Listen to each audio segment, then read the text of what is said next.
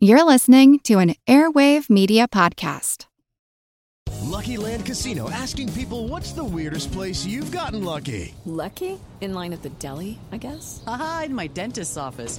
More than once, actually. Do I have to say? Yes, you do. In the car, before my kids' PTA meeting. Really? Yes. Excuse me, what's the weirdest place you've gotten lucky? I never win and tell. Well, there you have it. You can get lucky anywhere, playing at LuckyLandSlots.com. Play for free right now. Are you feeling lucky? No purchase necessary. Void where prohibited by law. 18 plus. Terms and conditions apply. See website for details. As a longtime foreign correspondent, I've worked in lots of places, but nowhere as important to the world as China. I'm Jane Perlez, former Beijing bureau chief for The New York Times. Join me on my new podcast, Face Off, U.S. versus China, where I'll take you behind the scenes in the tumultuous U.S.-China relationship. Find Face Off wherever you get your podcasts. Every year, villages across the country are pitted against each other for any number of honours and awards. Which has the best pub, the best cricket team, which is the best kept village? In Kent, that's a title which could easily be shared by a number of contenders. Among them is Pluckley, the setting for the television series about life in idyllic rural England, The Darling Buds of May. But as well as vying for the best kept village title, Pluckley lays claim to a more dubious honour. Pluckley made it into the Guinness Book of Records thanks to its extraordinary collection of ghost stories. It's actually quite unlike anything we've ever seen before. A giant hairy creature, part ape, part man. In Loch Ness, a 24-mile long bottomless lake in the Highlands of Scotland. It's a creature known as the Loch Ness Monster.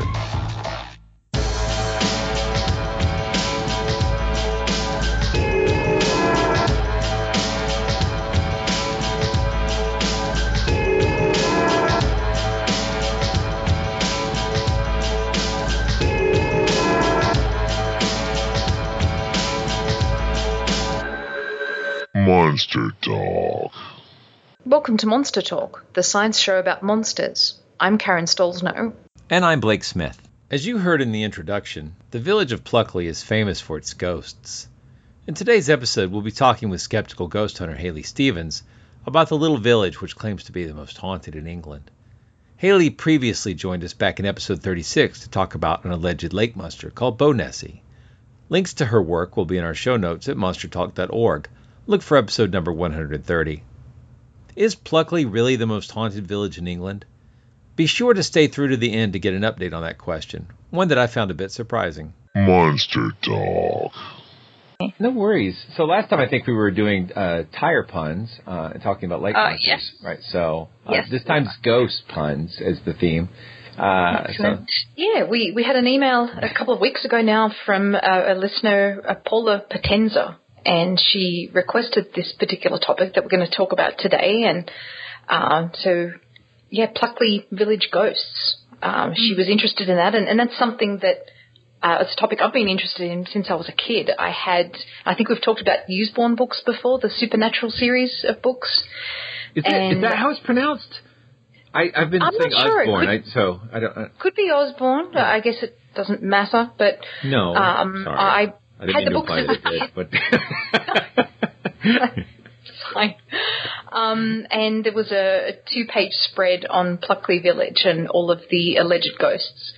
And so ever since reading that, I've always wanted to, and since doing the show, I wanted to do an episode on this topic. So we're really excited about this.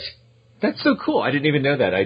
I've got that book over there on my bookshelf. I should go pull that up to prepare for this interview retroactively.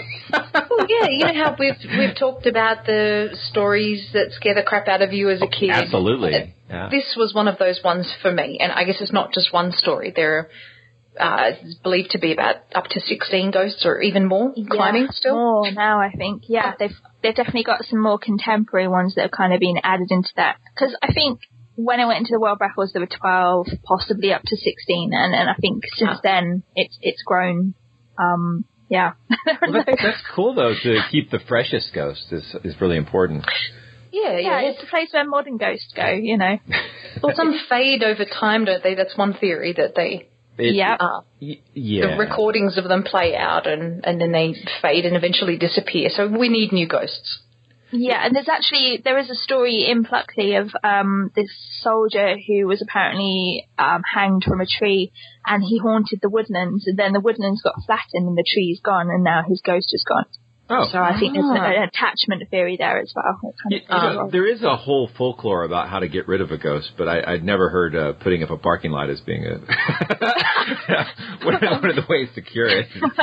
Well, if they can walk through walls, if you remodel a house, then he should be able to just appear through the asphalt. Yeah, you would think so, yeah. Unless you really, really like the tree, and now it's been turned into like a chair or something, and now he's haunting the house, the chair's in.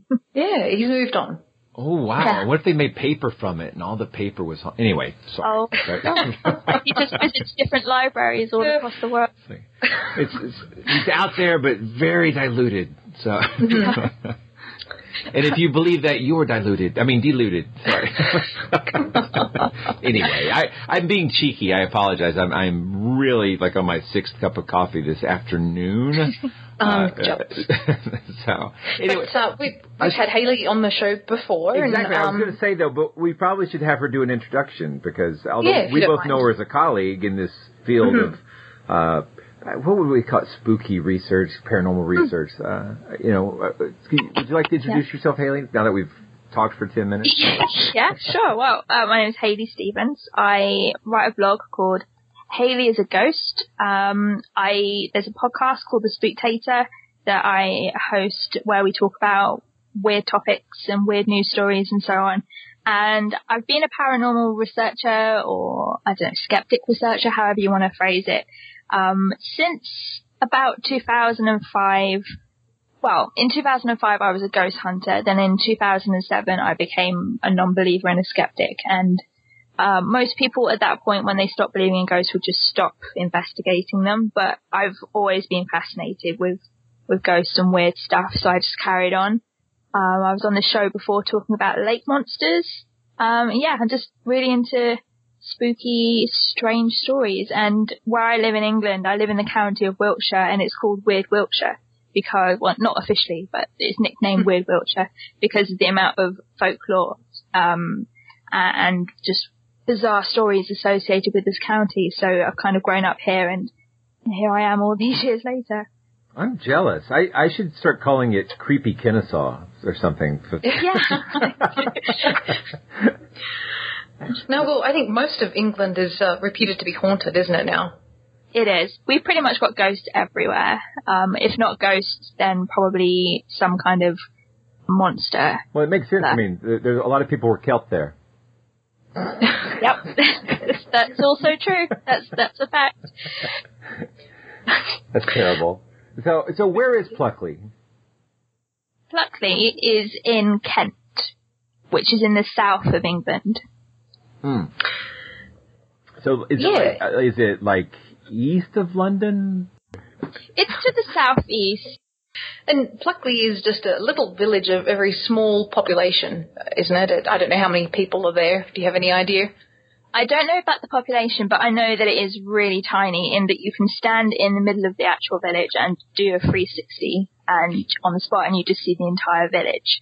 So it's got like a pub and a shop and maybe one other business there. And but then around that, it's surrounded by farms and farmland, and then you've got more remote businesses. So there's like a mill building. It used to be a mill building. There's also another building which I think used to be some kind of, I don't know if it was like a blacksmith or something, and it's now a tea rooms. So you've kind of got those remote businesses on the land, but the village itself is extremely small. Wow. So it's just one of those little places where people are born there and don't leave and spend their entire lives there, and no one really ever moves there.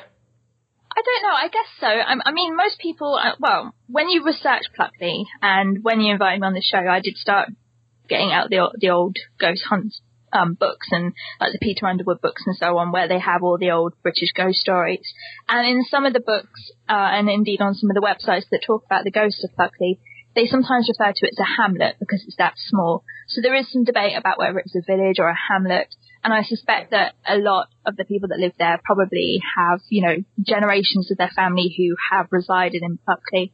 I grew up in the British countryside, though, in a village, which is called Hilperton.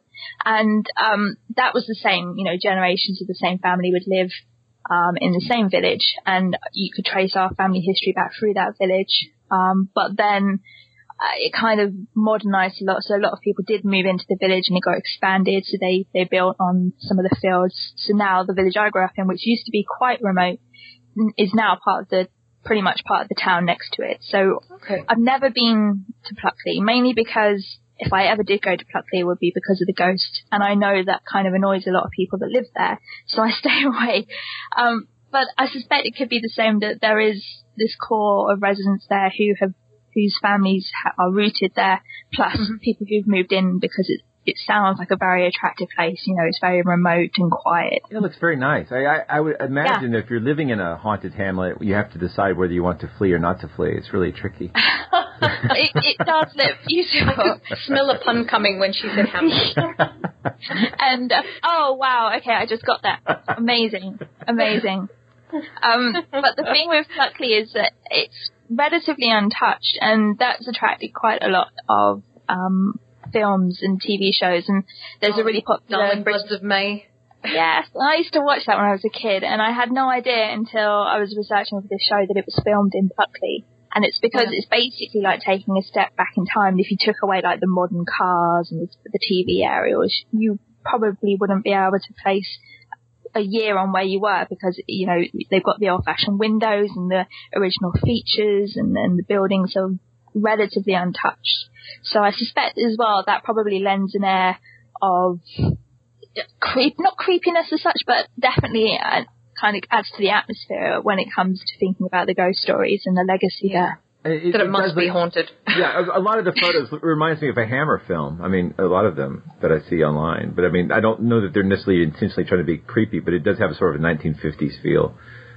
Yeah, and I suspect that's possibly, I guess. I mean, when you think about the small communities in these villages and the folklore associated with them, a lot of that probably inspired the stories that would have inspired the Hammer films, so that a lot of traditional ghost stories are based in these sorts of communities, and with Pluckley it's one that's not really changed very much at all. That's neat. Do you feel like talking about some of the more famous ghosts that are alleged to be there? Yeah. There are absolutely loads of ghosts in Pluckley. Allegedly. Yeah, allegedly. I learned about Pluckley, like you mentioned you were reading a book when you were a child and you came across Pluckley. It was the same for me. When I grew up, I read the books by Peter Underwood and so on. And there was also an episode of Strange But True. Mm-hmm. And I kind of remembered, I thought that I remembered seeing it on Strange But True. And I actually found the episode on YouTube. I don't know if you guys have watched it. Yes. And they talk about how a lot of the ghosts seem to come from one family, which is the Daring family. They moved in during the Civil War, and it almost feels as though their ghosts are everywhere in Pluckley. And they haven't left. They've kind of left their ghostly legacy behind, as well as the historic legacy too. So isn't there the White Lady and the Red Lady, and they're both meant to be Lady Darings? I think it really depends on which sources you read, but I think there are even claims that there are two White Ladies. So some people say that the White Lady haunts two different places, or that it's two separate ghosts. But one of the White Ladies haunts the churchyard where she is buried. And again, I think this lends a voice a bit to the folklore aspect of these stories, in that it really depends on which source you go from. There are different claims about the ghost. So one of the claims that's made about the White Lady is that she's one of the Daring family, and she died quite young, and apparently she was extremely beautiful, and her husband was heartbroken, and he couldn't face the idea of her body decomposing, and, you know, so they sealed her body into an airtight coffin, and then put that inside another airtight coffin. And then, depending on where you read, there's another coffin and another coffin. So that's another coffins, one source. Yeah, and there's another one that says there are three coffins, and then an oak tomb. And apparently she is seen walking through the churchyard. And she was buried with a rose, I guess Snow White, like Snow White, like to her chest, and she's seen walking with the rose in her hands, around the churchyard. And then, the Daring Manor, which they were awarded or given by King Charles II for their efforts during the war, there's a white lady that's said to roam there too. And between the two wars, it was used as a US embassy. And there was a guy who was there who worked at the embassy who held a vigil there. Apparently one Christmas Eve, and he had his gun out because, you know, if you're going to go looking for ghosts, having a gun is really useful. And he allegedly saw the white lady appear before him, and he shot her. And, of course, the bullet went through her, and she vanished through a panelled wall. And I read this story on a ghost website that I'd never heard this story before. And it's alleged that the panelled wall that she went through might have led to a tunnel which had a supposed link to the church, so there was a link between the house and the church, and it's all very mysterious, and it, you know, could have been, and maybe it was. Now, there's also another phantom at the churchyard called the Red Lady, who was also a Daring, and the story associated with her is that she is searching for her lost baby, and she's been seen in the church. I think she's been seen outside the church, but she's also been seen inside the church. And people report hearing knocking noises and bangs and flashes of light in the stained glass windows that border around. So people will be outside of the church and they'll see strange flashes of light coming from within the church through the windows. I think that story is a lot like the hitchhiker urban legends that you hear. I can't tell you how many times I've come across stories of women supposedly haunting cemeteries and churches and other places looking for a child, a stillborn child, or a baby. You hear that one a lot. Absolutely. It's probably worth mentioning that ghost stories involving lights in windows and lights in graveyards are so easy to actually replicate. I mean, the light hitting windows and light hitting, white marble tombstones at night, you can get light sources from weird places, and it creates really creepy effects, especially if you're expecting a ghost. That doesn't mean that's what explains anything here. I just find it fascinating because it comes up again and again in the kind of research we do. In the Strange But True episode that talks about Pluckley, they interviewed the current reverend of the church. And the previous reverend, he was convinced that there were ghosts everywhere, and he was doing exorcisms and so on to get rid of the spirits, which apparently didn't work.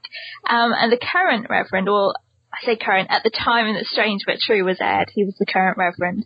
And his name was Michael Higgs, and he was a skeptic. And he said to the camera, and I've written it down here, there were one or two rumours before the war, but after the war it seemed to take off. I suspect it had something to do with the tourist trade. I accept that some people have seen something strange, but what is it?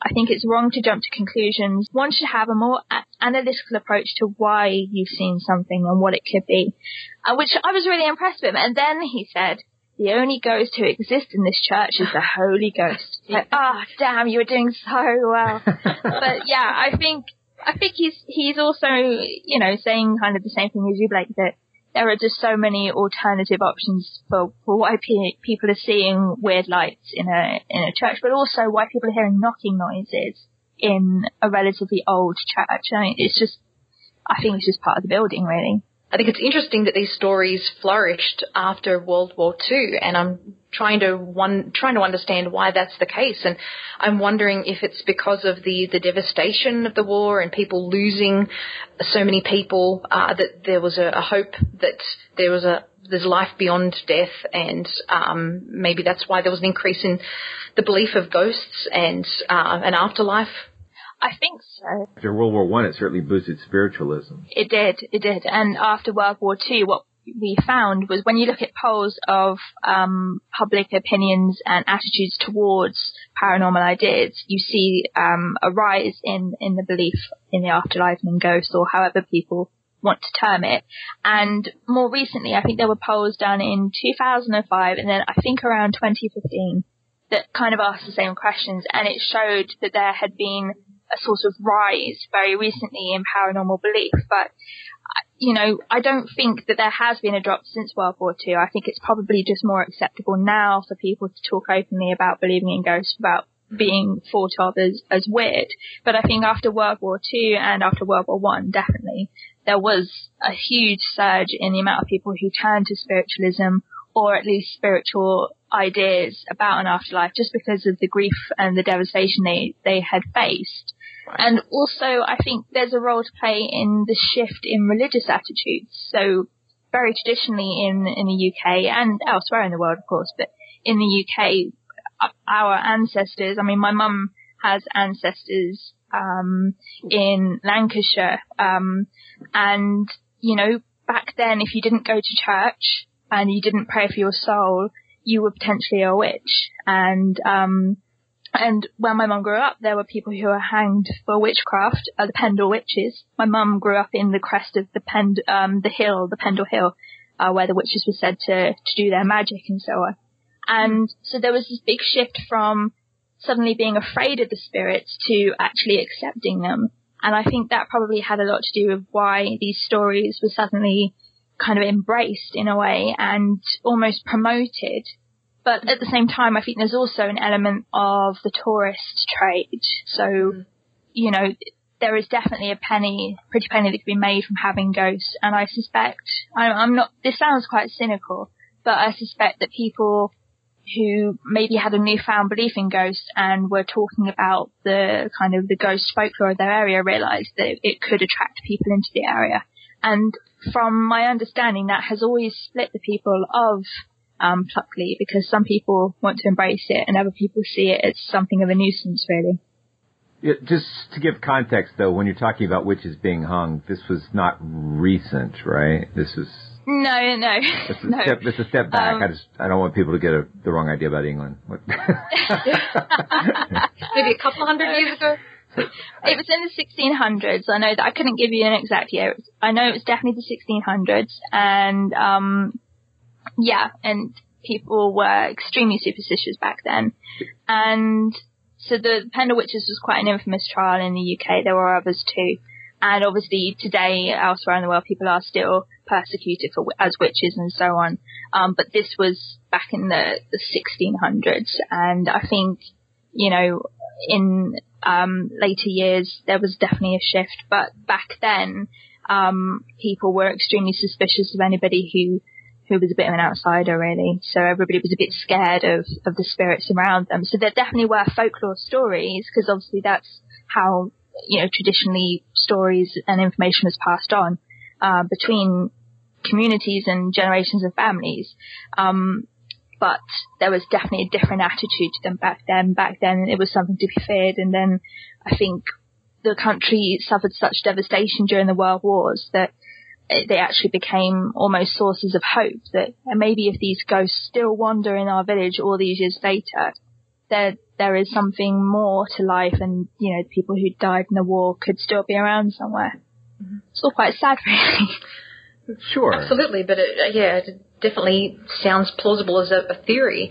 And I was just wondering, in all of the research that you were doing, did you come across a TV show called Haunted Finders? Oh, my gosh. Wow, yes, I did. That was absolutely terrible. They have a reputation, let's just say that, and I don't want to kind of slander anybody on your show, that would be extremely rude of me, but let's just say that their shows are questionable.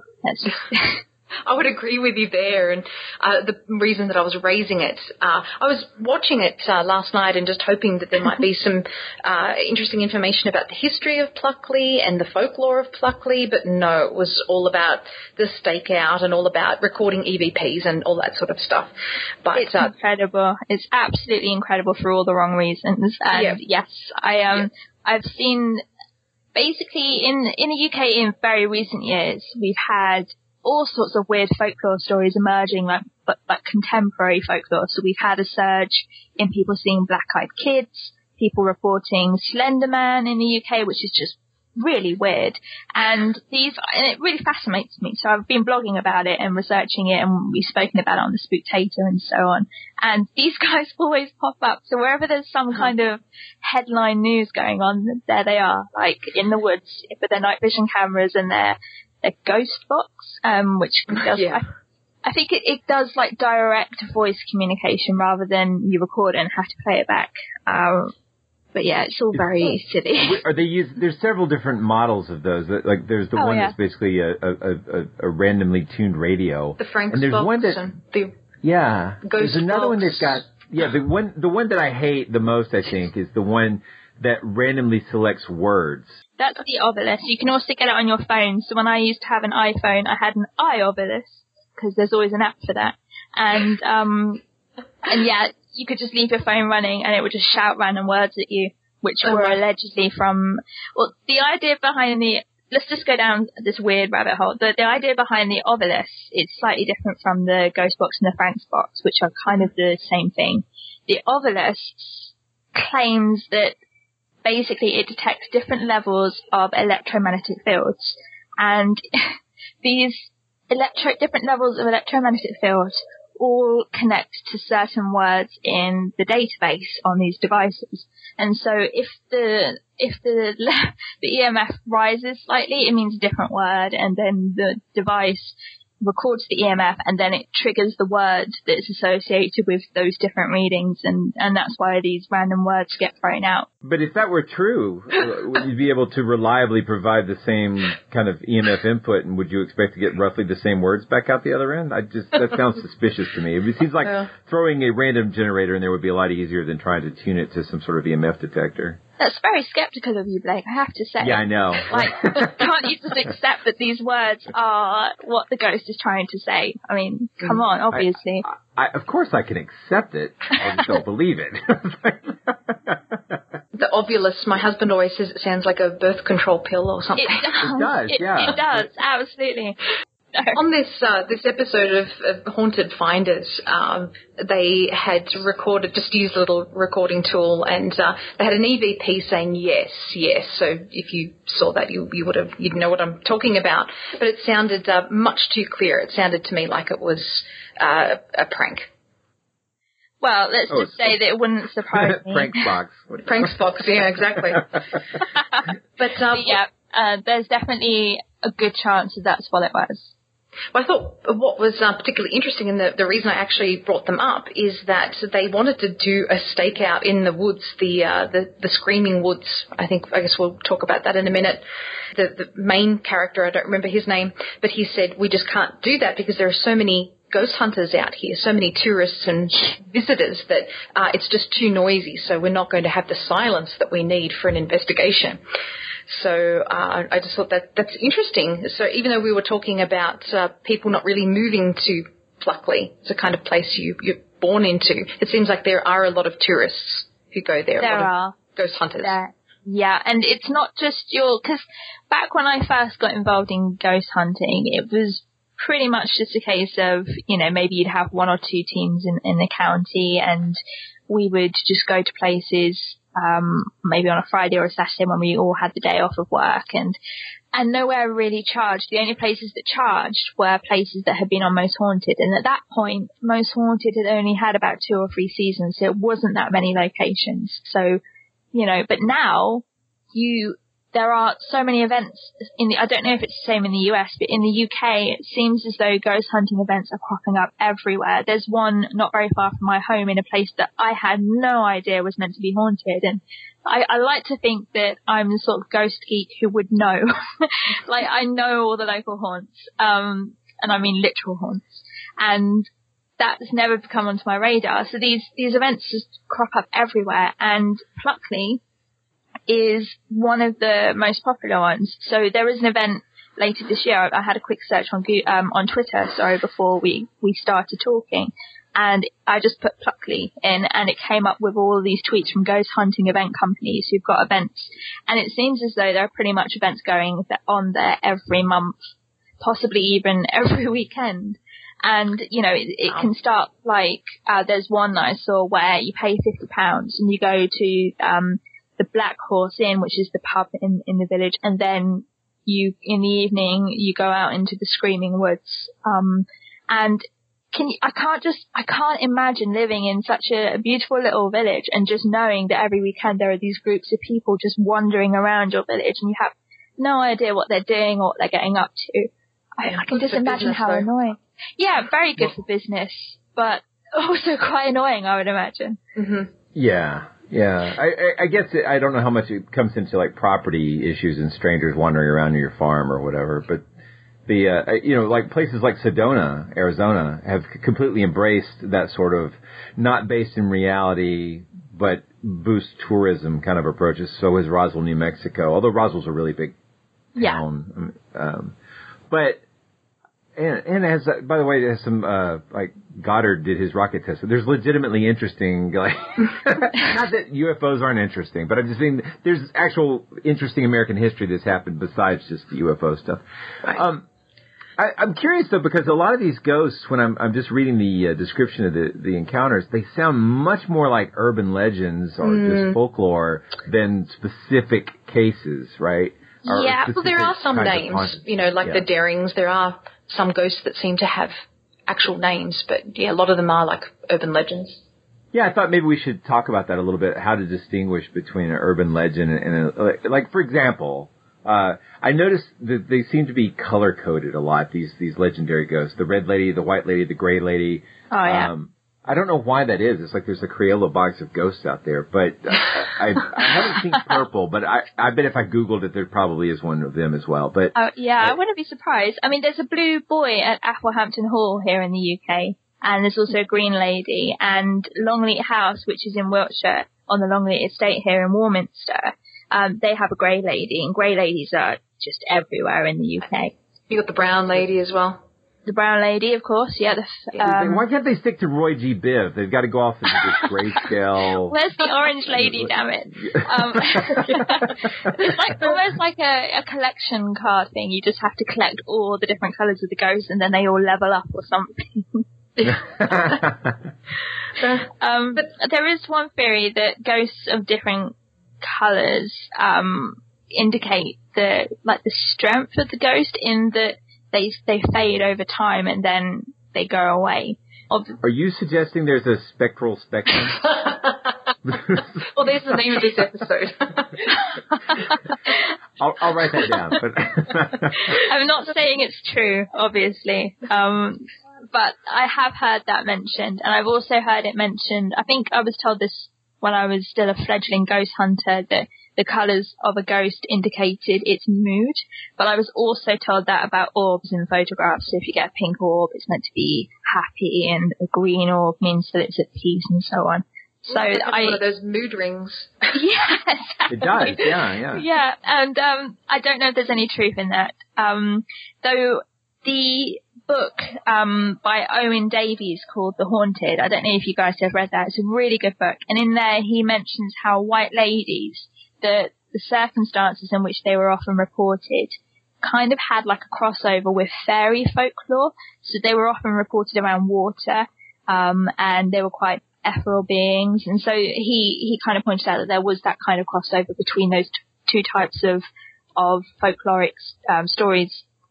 But yeah, I really don't know the actual purpose of the different coloured ghosts. I think it's kind of become a tradition now, really, and it sounds plausible to people who believe in ghosts that, oh, there's a white lady, there's a red lady. It just sounds familiar and like a stereotype for ghosts. Ghosts definitely do have stereotypes as well, because whenever you hear about the grey lady or the white lady or the red lady, they're always melancholy and very sad and mournful, and they're looking for their lost love or their lost child. There's never a happy grey lady that I've heard of. Maybe there is one that I'm overlooking, but it always seems as though the women ghosts are searching for something, whereas the male ghosts tend to be reliving something dramatic, or they're angry and violent, they're going to throw something at you, and they stomp around the house and so on, and you hear their boots on the wooden floorboards. So that I have found that kind of when people report seeing ghosts, sometimes when it has a tie to folklore and you can trace it back through the folklore of the area, you do find that there are these these huge stereotypes of ghosts, and it's really creepy in a way that we kind of stereotype our dead people. Mm-hmm. Those are some really good points, and I do love some of the names of these haunted parts of Pluckley, though. They're just very poetic. Like, there's Fright Corner.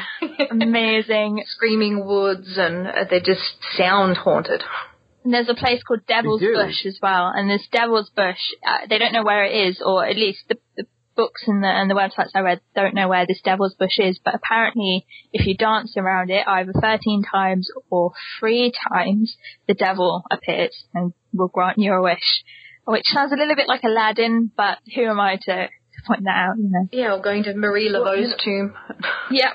Yeah, I was going to say that the folklore ghosts, to me, seem to pick up these particular acts that you can perform to generate the ghost, right? So, you know, if you stand on a certain bridge at a certain time, yes, you'll see this, or if you go to a certain point, you'll see these lights. We have a local legend here near my house where there's a statue, and they believe if you go exactly at midnight and say certain words, that the statue will come to life and speak to you and answer questions. Yeah.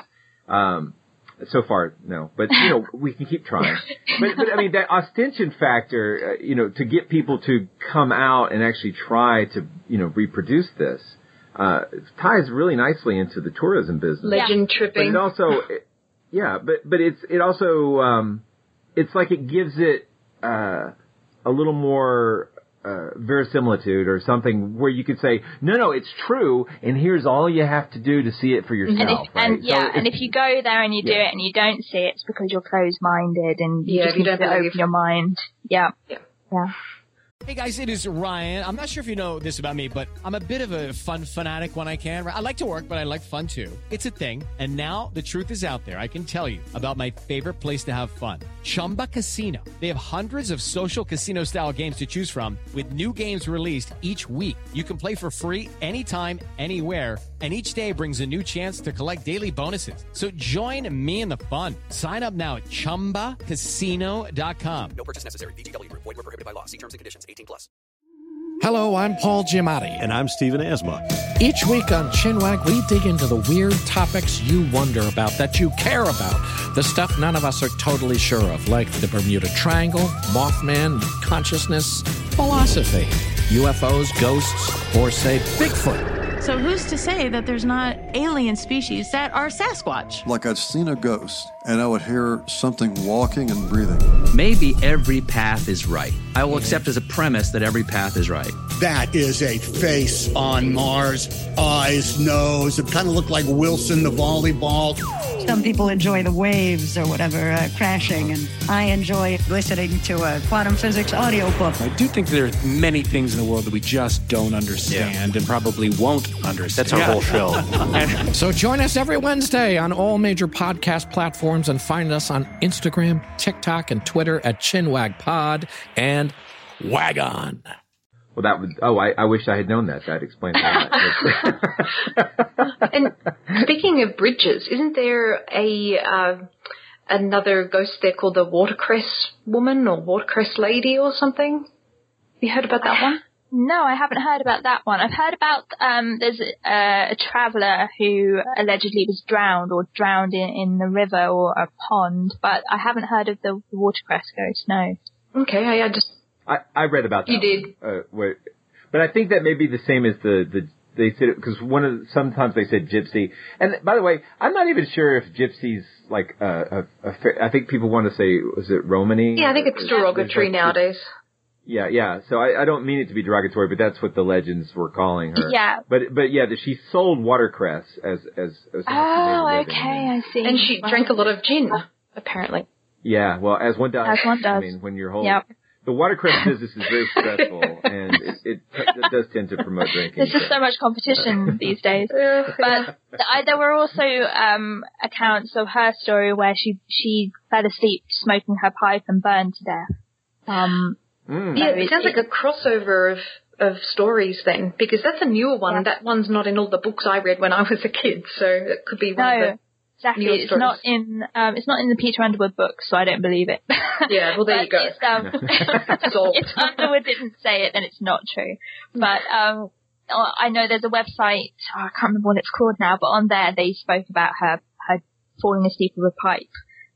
But again, you know, and what you mentioned as well, Blake, about, you know, knocking on a door 3 times or standing somewhere at midnight to see a ghost, it kind of draws people in now, but at one point I suspect it was actually a warning, you know, don't go out of your house after midnight because that's when the ghosts come out. I know that... could be. I know that when I first got into ghost hunting back in 2005, around then, we were always told to stop ghost hunting at 3 o'clock because that was when the demons could come through any portals that you had opened. And apparently that, I didn't know at the time, but that has biblical references because the number 3 is... Holy Trinity.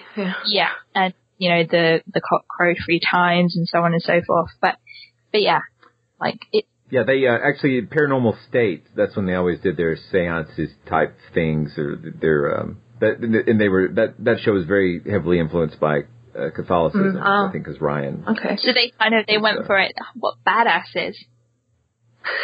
Oh, yeah. Well, they do talk, I believe it's in the pilot episode or the first episode, they talk about the, their reasoning behind that, but it does tie into Christianity and some of the themes there. Which one's Paranormal State? Which one? Yeah. Is that what you said? Like who? That's, it was from, it was on, I think, A&E. It was, it's from, they were in Pennsylvania State University, and they were a ghost hunting club on campus, and they got a TV show deal. Ryan Buell. Oh, yes, yeah. I cannot remember if that... Kind of young, you know, college-age kids going out and doing these investigations. And poor Ryan is falling on hard times. Yeah. So, he seems like his life is having some problems. Mm-hmm. But I kind of... It had Chip Coffey on it as well, and... Well, I don't know Chip personally. I'm sure he's a delightful person to hang out with, but he, I don't care for the way he exploited children. Yes. In my opinion, for his Children of the Paranormal thing.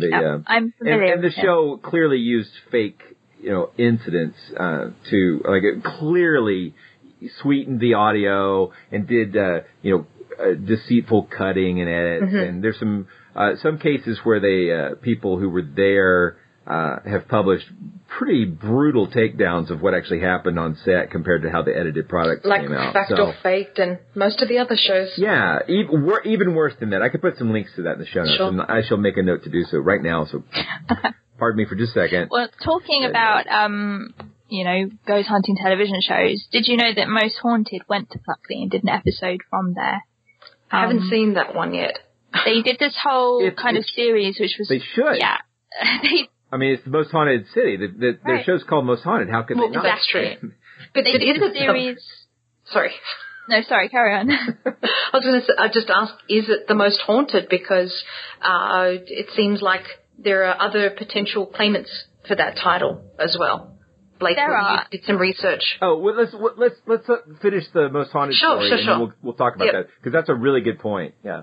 Sorry. Most Haunted. No, it's all right. They, Most Haunted went to Pluckley, and they had this series in their ongoing series called Midsummer Murders, which is a reference to a television show here in the UK called Midsummer Murders, which is based in a place called Midsummer. But they didn't just go to Midsummer. They went just to complicate it. But they called it Most Haunted Midsummer Murders, and the idea was that they were going to these idyllic kind of little places and uncovering grisly unsolved murders that had happened there. And they went to Pluckley to solve the unsolved murder of a man in the Screaming Woods. And this was the ghost story that concerns the highwayman who was said to frequent that area, and something to do with a hollow oak tree that he used to hide behind, and he would jump out to rob people, and then it got a reputation. And some stories say that he was chased down by a local mob, justice mob, and killed. Others say that a traveller was warned that when you go past that oak tree you can expect a nasty surprise, and he ran his sword through the tree and killed the highwayman who was hid behind it. But I don't think you can ram a sword through a tree, unless it's a really dead tree, maybe, that's made of... Or a powerful magic sword. Yeah, good think point. About that. Yeah. So there are already some holes in this kind of folklore stories, but you know, who would have suspected that? But the Most Haunted team, they went in and they went into the woodlands, and the medium David Wells picked up on this ghost, and then they went back to the pub. It's called the Black Horse Inn, and they did a séance there, and they picked up on devil worship and witchcraft happening in the attic. Because you know, what's ghost hunting television if there isn't a bit of devil worship? Yeah, that's true. Right? That's true. Were there any demons involved? Because that's really important. Well, they did a Ouija board session in the Black Horse Inn, and they were speaking to the highwayman who got murdered. Whose name was Robert du Bois, and he was spelling out demon on the Ouija board. And Lucifer. I've never even seen it, and I could guess the horrible truth. He also spelled out Lucifer, and then they were like, oh, it's because there used to be devil worship here in the attic, and then one of them got affected, and he was like, I'm going to kill you all, and then he had to go out of the building to calm down. And That's quite dramatic. Yeah, it's typical Saturday night for Most Haunted. So, is there any evidence for this Robert du Bois at all? Did you not just hear her? The board explained the whole thing. No, I mean, he was a demon, Karen. Like, but I have, we were saying earlier that a lot of these characters seem to be faceless and nameless, and yet there is some potential evidence for some of these characters, like the Darings. So I'm just wondering if there are any that might have truly existed as characters, as people. Well, the claim is that Robert du Bois is a real person. I haven't looked into any records to see if he is real, but the story is that he operated just outside of Pluckley, and then around Pluckley too. I generally don't know if he is a real person or not, and I think. His ghost is said to haunt different places, so Fright Corner and then the woods. So again, there are different kind of folklore stories. There's also a crossroads, which he is said to be seen at by people. People out walking will see like a shadowy figure with a cloak, sometimes with a horse, moving across the crossroads, which are now they're roads, they're normal roads, but it was a crossroads. And of course, when it comes to crossroads, there are all sorts of ghost stories attached to them, because that's where criminals would have been put up in cages, and it's also where suicides were buried outside of consecrated ground and so on. And if you need to become a really great blues guitarist, that's a good place to go. Absolutely, yep. There are just so many stories in this village and so little time. Isn't there a phantom coach and horses as well?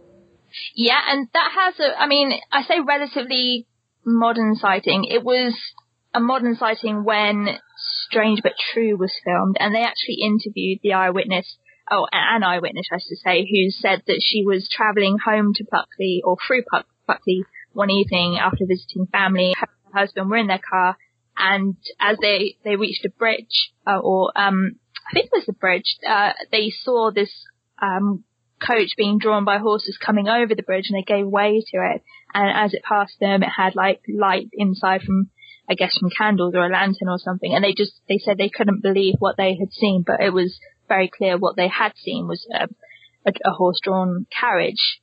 And it has been seen elsewhere in the village by numerous people. But, you know, the skeptic in me says that could just be a horse-drawn carriage. I mean, there is a horse-drawn carriage that goes through the town that I work in on a semi-regular basis. So they do still exist.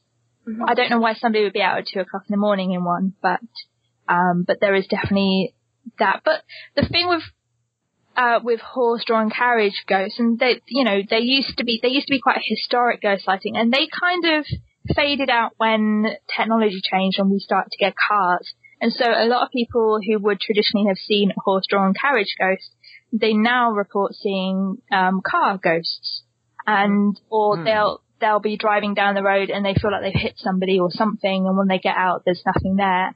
So I do think that as society changes, our ghosts change too. So there's There's that, and then a lot of people see, they think they see horses at night, but it turns out to be a nightmare. Oh, my God. A nightmare. Very nice. Because... I was thinking to myself, why would they be asleep? And then it hit me.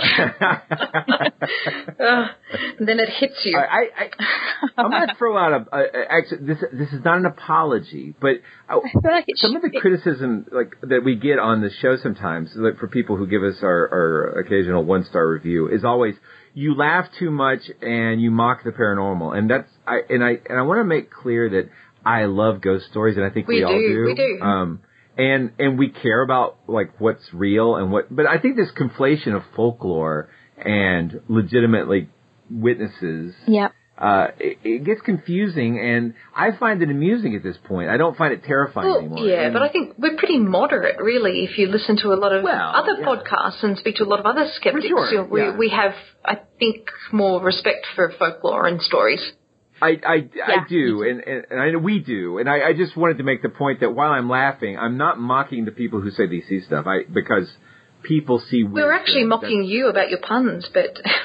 Yeah, that's what I was laughing at. And then also, I laugh at myself a lot, so I'm kind of an idiot. And so. Yeah, I think we've said many times that we really enjoy the stories, and we also like trying to solve them or trying to find explanations for them. Absolutely, right. And I think... So I just wanted to throw that out there because we're laughing a lot, and I don't want people to think we're mocking yeah, for sure, laugh at me. But I think that with the folklore thing, I think they are quaint stories and they're really interesting, but they're also, from the perspective of someone who investigates sightings of ghosts and claims about ghosts, they're really important too because they tell us what our ancestors thought of the world around them and how they interpreted stuff.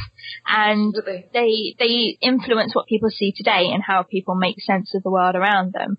And I think, Blake, you were saying it's difficult to tell where the folklore ends and the contemporary or the eyewitness accounts, whether they're historical or not, start. And actually, I think there is no clear-cut line because I think eyewitness reports of ghosts are so often influenced by the folklore that we grow up with. And if you're not saying, I saw the Grey Lady, when you see something, you associate it in your mind with the stories that you've heard growing up. So if you photograph something a bit weird at a location that has a Grey Lady, you're more likely to say, oh, I must have photographed the Grey Lady. So I don't think there is a distinction between the two. I think we have to ask the questions, what does the folklore do to modern ghost stories? And I think one of the things that happens, and we spoke about the number of ghost hunting groups going to Pluckley and to other places that are alleged to be the most haunted places in the country, they go overnight and they use really rubbish techniques. They don't do any investigation. They're actually just looking for anomalies that they can chalk up to ghosts. And so what you see happening is the folklore just being reinvented constantly. And so suddenly it's not ghost hunters investigating what eyewitnesses have reported. It's ghost hunters investigating what other ghost hunters have investigated based on what other ghost hunters have experienced, and what other ghost hunters have experienced has influenced them. And it's just this really weird cycle where folklore was kind of like the starting block, and now it's just like this weird kind of, I don't know, it's almost like a cycle, and I don't know, it's really, really strange. That's a really good point. Yeah, it's definitely a feedback loop. Mm-hmm. Yeah, that's what I was looking for, a feedback loop. That was the phrase. Summed it up in one phrase. Yeah. Well, but we've talked about it too on the show, I talk about the sort of echo chamber of paranormal literature, that you get the same stories repeated again and again and again. And different writers will throw in their own embellishments. Yeah, like the telephone game. Exactly. And one of the things that we can, as skeptical investigators, is we can look at if no new eyewitnesses are coming forward, but the stories become more and more detailed, that's a pretty good sign that people are embellishing with fiction. Yeah. From a folklore perspective, that's going to happen anyway. But when you're looking at a specific thing about whether this legitimately really happened or not, it becomes more difficult because sort of parsing out what really happened or what was really reported versus what's the embellishments of the author who's relaying the story is really challenging. It's funny you should say that, because in the Usborne book, there's just a little section in here which I'll read out to you, and the author said, researchers point out that conflicting opinions about ghosts can be a sign that they really do exist. If everyone had the same opinion, it would probably mean that they'd read the same book or newspaper report. Right. Interesting. Yeah. I think as much as we've talked about psychology on the show and how much people can be primed, having a well-established list of legends and like being told that when you go to a particular pub you're going to see a particular thing, that seems like that's very much priming people to have a particular kind of experience. But what I find even more interesting is the discussion about demonic influences and satanic influences in hauntings. As that's become more popular in television, people are becoming more and more interested in, you know, having a priest and expecting it to be a dark and satanic or negative spiritual experience to encounter these things. And I think that feedback loop goes not just with the details of the legend, but the very nature of what's happening. You know, it's like I don't know. It's not common when people are investigating ghosts to declare to everyone what your view of what ghosts are, right? You go looking for these experiences, but everybody contextualizes them based on their own belief systems, which I think is kind of what we've been talking about. Yeah, and a lot of people often say, I was a skeptic until this happened. And oh, sure, yeah. Exactly. And but for one person to see, you know, a phantom or experience something moving or knocking, it might be, it's the dead trying to communicate with us. And in another, it's a demon trying to influence us. And, you know, and it's another, it's a psychic emanation by the people here. Someone hears the focus, you know, almost like a poltergeist. So there's so many different ways to interpret the phenomena. And I just wonder, when you're in a place like this where there's so many stories, and they're being repeated so often in pop culture, I wonder how it's possible to even determine what's really going on, if something is going on, because everything is contaminated by these like preconceptions and stories. It's interesting. Yeah. Right, and there are contemporary reports from the people who own these establishments where things like, you know, in the pub, a glass that's hung up will move, and it's probably just the vibrations on the wooden beam or what, you know, by a door slamming or a lorry going by. Oh, you mean real vibrations? Yeah, not psychic ones. Yeah, actual vibrations. And, you know, but yeah, because the place is just so, it's just dripping with ghosts and ghost folklore that instantly a glass moving is a ghost. And yeah, so it just adds constantly to those original stories.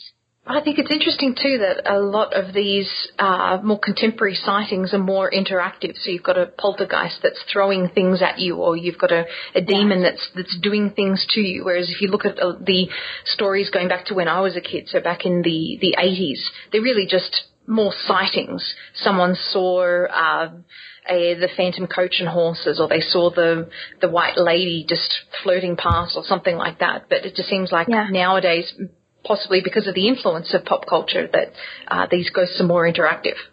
I think pop culture plays a huge role in it, and especially, as we mentioned, ghost hunting TV, where on those shows people just get attacked all of the time. And traditionally, ghosts were they had a role in that they would give a warning, or they would write a justice, you know, something they had been wronged in life, and they would write that justice or seek vengeance or something like that. And so, you know, some ghosts at Crossroads, would be a warning that, you know, this a dangerous place, or criminals beware. And they would, like I said before, they would bury suicides at Crossroads, and they would stake them through the heart and keep the stake pointing out of the ground as a warning to people not to take their own lives, because it strayed them from God. And the idea that these crossroads were haunted were a warning that if you take your own life, your ghost, your spirit will wander forever. And so that traditional role of ghosts has gone, and now they're just almost like these malevolent things that people seem to be generally terrified by. And I do find that when I do talk to people who have strange experiences, more often than not, I find myself having to reassure them that they're not in harm's way. And I think the television shows play a large role in that, but also the ghost hunting groups who go out to these places, and they use really bad techniques and they don't really get positive hits. So they kind of ramp it up a bit. So things do get a bit scarier, and then they can start saying, that was a ghost, something's pushed me, something scratched me. And then, you know, they can go home at the end of the day, and they don't have to live in that environment. And so I don't know, I feel a bit like a grandma when I say this, and I say, you know, kids these days, back when I used to do ghost hunting, we didn't really do much of that, but there does seem to be an element of horror almost in modern ghost hunting. It's a bit weird. The expectation that you're going to find something as well. You're going legend tripping, you want to recreate this phenomena and you don't let yourself down. Yeah, and there are ghost hunting teams out there who they're almost like, they almost cosplay as the people on ghost hunting television shows. So they wear almost like military clothing, and they have, you know, it's usually black clothing, and they've got the utility vest and a big heavy flashlight, and they, you know, the men are quite brave and confrontational, and the women in the ghost hunting groups tend to be the more spiritual person. So I mean, there's that television show, I think it's Paranormal Lockdown, where they spend like 72 hours at a location, and they we spoke about ghost stereotypes, but there are also these ghost hunting stereotypes too, and those, the people who host that show are actual living, breathing examples of that, in that the woman is the one who kind of communicates with the ghosts and feels them, and the guy is there going, bring it on, bro, you know. And I think... Yeah, I literally was going to ask you if you had like a Zach Baggins style thing of... Come at me, bro. Like, dude, run. And I think when you go ghost hunting, you do end up, and I remember doing this, you just sit in the dark for ages, and it's so boring. And so now you can actually just play these characters, and you can, you know, any little knocking noise or a drop in temperature, or, you know, if your shirt moves on your back because it's settling, or anything could be a ghost, and you get the adrenaline going. And so I think that desire to be like the people you see on television, in a way, it's kind of changed the way in which we talk about ghosts. And also, I think a bit, it's changed the direction that modern ghost folklore is kind of going in. Yeah, absolutely. I totally agree. You know, there's probably an opportunity there, in all seriousness, to turn that into a full-blown ghost hunting game where you can LARP, but use like an app to track your experience points and you know, actually level up and that sort of thing, earn achievements and badges. That's probably a really good business opportunity beyond just doing ghost hunting. Yeah, you've just given that to someone else now. Well, you know what? It's because it's a great idea. Somebody ran with that, and I'll sign up for your ad. I want to be able to pay 99 cents and have no ads, though. Well, we should probably start winding this down. I think we're winding it up. Well, yeah. So one of the things we have at the end here, we were looking at I guess it was 1989. The Guinness Book of World Records said that Pluckley was the most haunted village in England. Britain. Yes, get it right. Britain. Not just England. I shouldn't say that. Right, no. But that includes several places. I don't know if that includes... Does that include Canada? This is going to... Not the Commonwealth, no. Not, yeah, you're thinking of the Commonwealth. I watched the video. You know what? I'm going to put a link to that video. Let me add that right now. Video explaining... UK, Britain, and England. Great Britain is Scotland, England, and Wales at the moment. It might change. Whereas Britain is just England and Wales. It was in the Guinness Book of World Records, but it wasn't, as near as I can tell, it didn't get usurped. It got removed. They stopped that record from being part of the Guinness Book. Yeah, they say it's rested. Do you know much about that? Yeah, rested, whatever that means. So. Yeah. That's kind of what I was thinking. Do you know anything about why they dropped it as a category? Or just, I can research that on my own later. I actually did look for a specific reason, and I found some really weird records on their website, by the way. It's a really good thing. Like, if you've got half an hour to kill, just go on the Guinness World Records website and just look at the random records that people break. It's mad. But I've got... There's a drinking game. But I've got a feeling that it's probably something to do with how difficult it is to substantiate that claim, but also the amount of contenders there are. So there are other there are other places in the UK that claim to be the most haunted. One of them is Prestbury, which is near Cheltenham. I've been to Prestbury. It's really beautiful, really quiet. I think there were three of us walking around. Someone was giving us a like an unofficial tour because they're a local, and I don't think we saw one other person. It's really, really weird. So Prestbury says that it's the most haunted, and they've got an infamous black monk who walks through the graveyard, and we actually stood in the graveyard, and actually I really wanted him to walk through at that moment, but strangely it didn't happen. But there are others too. York was actually given the title of the most haunted city in Europe. But that was by the Ghost Research Foundation International, so they're a little bit biased. But I think Pluckley is the most famous, most haunted place. But anywhere you go in England or Great Britain, any county that you go to, any town will have a most haunted pub or a most haunted road or a crossroads or something like that. In Wiltshire, the most haunted pub is said to be the Black Swan in Devizes, where I've done a ghost hunt. Uri Geller has also been there. There's absolutely nothing there. The whole thing was allegedly made up for the tourist trade, but I don't know if that's true or not. But anywhere you go, you have these most haunted claims. So I suspect the record was just too contested. That's probably what happened. Yes.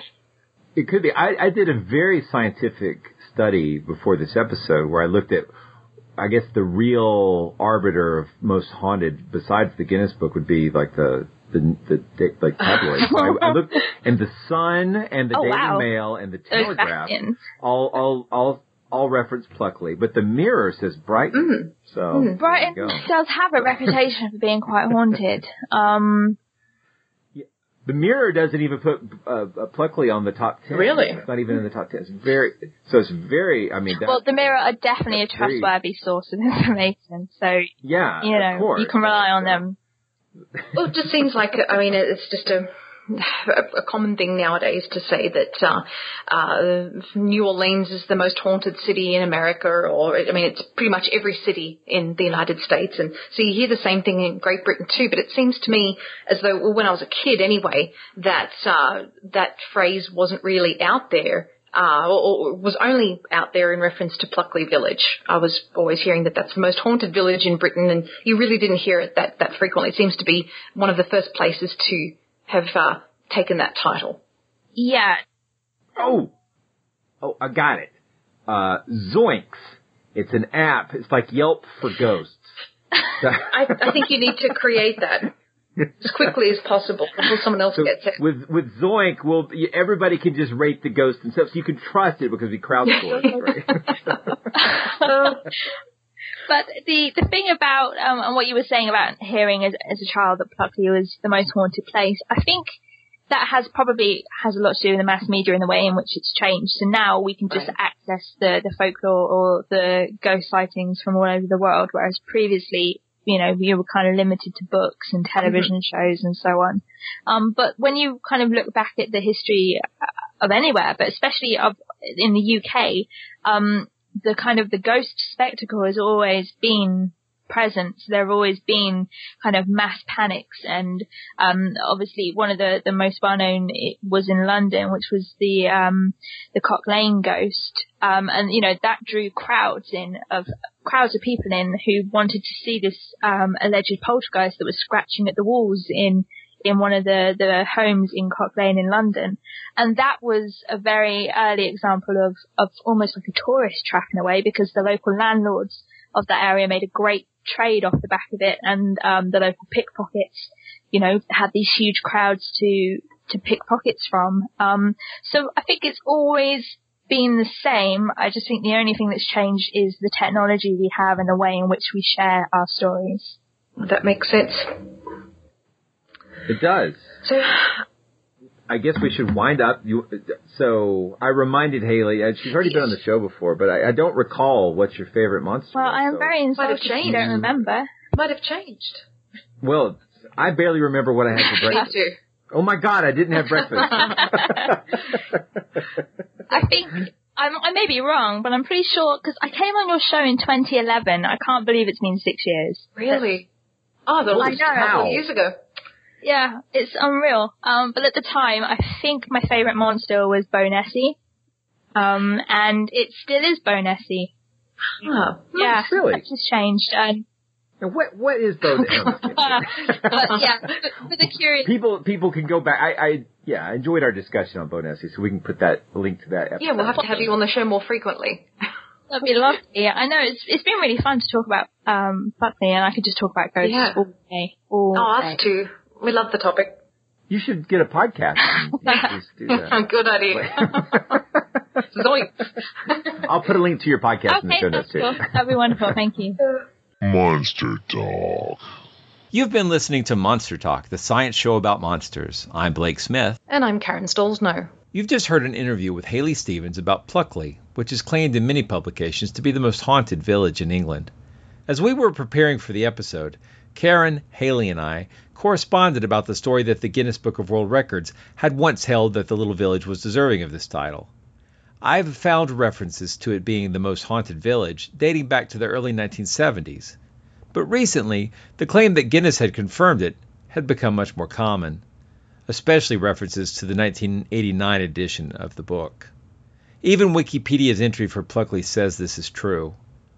One of their references on the Wikipedia entry is the 2008 article from The Telegraph by Francisca Hoyles. I quote, "Ghost hunting is beginning to make me feel a bit shifty, so I head back to the Black Horse pub, itself possibly the haunt of a mischievous poltergeist, where I decide resolutely not to ask about its phantoms. Over a Bloody Mary, I ponder what set of rules the Guinness Book of Records might have used to determine Pluckley's paranormal status. When I call them to find out, they can't tell me much about the criteria, but they do say that England's most haunted village category has been, quote, rested for some years now, end quote. Rested here means that they no longer monitor the category or recognize the record. When I ask why, I'm told it's because they try to make records more international nowadays, but I suspect it might also be because they try to make them at least a little bit empirically verifiable." I was excited to open my own copy of the 1989 World Records book to find the entry, and yet I felt more than a little foolish when I discovered there is no such entry. Undaunted, I went to Google Book Search and tried to find it there, but every online version of the book had no such entry. Every book that cited the World Records book had no particular issue referenced. I reached out to Guinness myself. Initially, I was told there was no such category. I'm not quoting directly because there was a confidentiality boilerplate attached to that correspondence, but I did follow up for a quotable response and got this.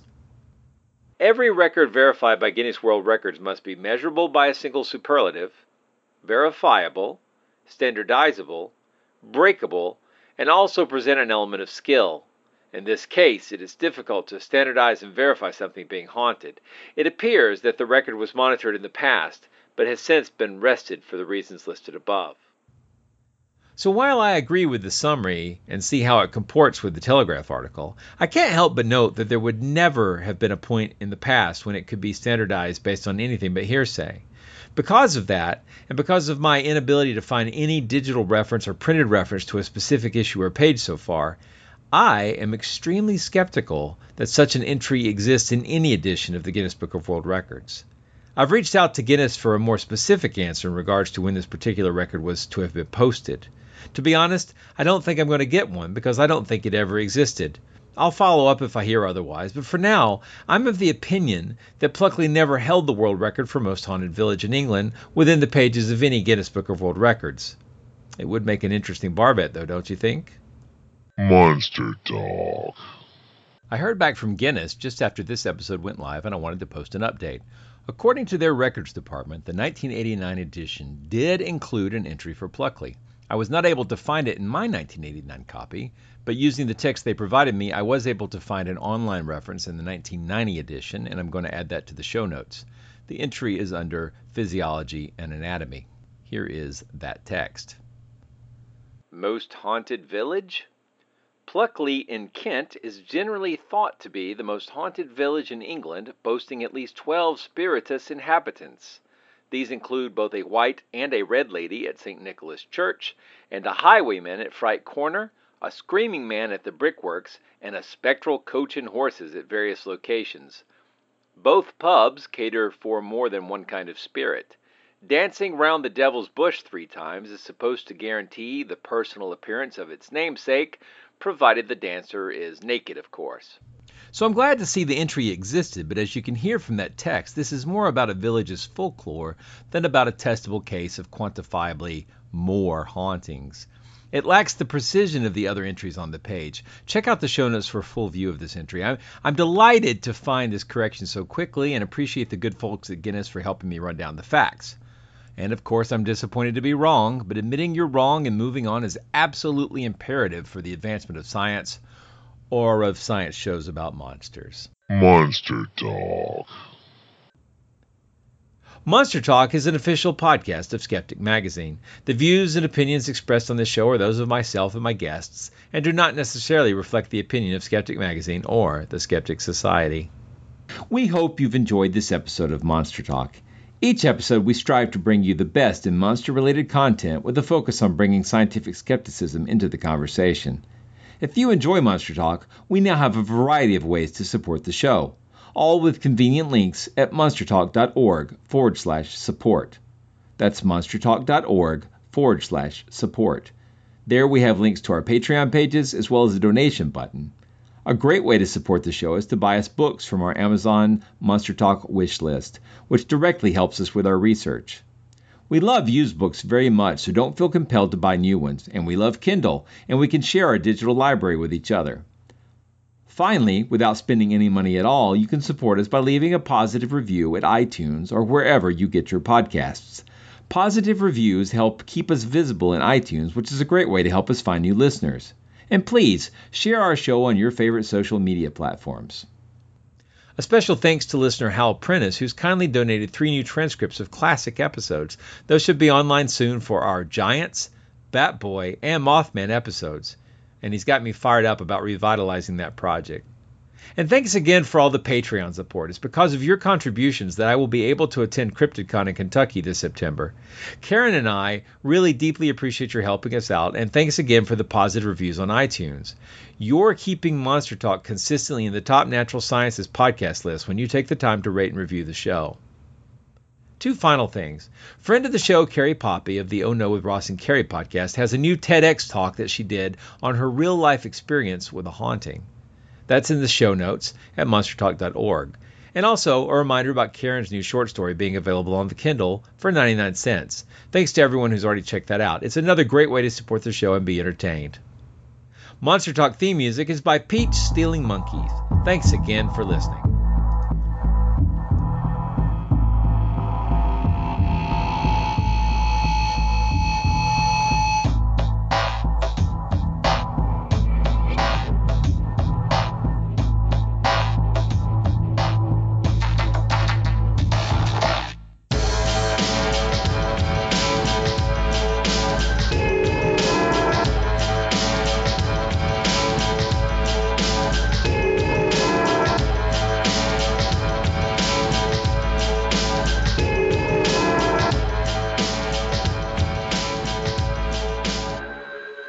Want to stay abreast of the latest from Skeptic Magazine and the Skeptic Society? Want cutting-edge skeptical articles delivered straight to your inbox every week? Then subscribe to eSkeptic, the free electronic newsletter of the Skeptic Society. Visit skeptic.com to sign up. Want to stay abreast of the latest from Skeptic Magazine and the Skeptic Society? Want cutting-edge skeptical articles delivered straight to your inbox every week? Then subscribe to eSkeptic, the free electronic newsletter of the Skeptic Society. Visit skeptic.com to sign up. Hello, it is Ryan, and I was on a flight the other day playing one of my favorite social spin slot games on chumbacasino.com. I looked over at the person sitting next to me, and you know what they were doing?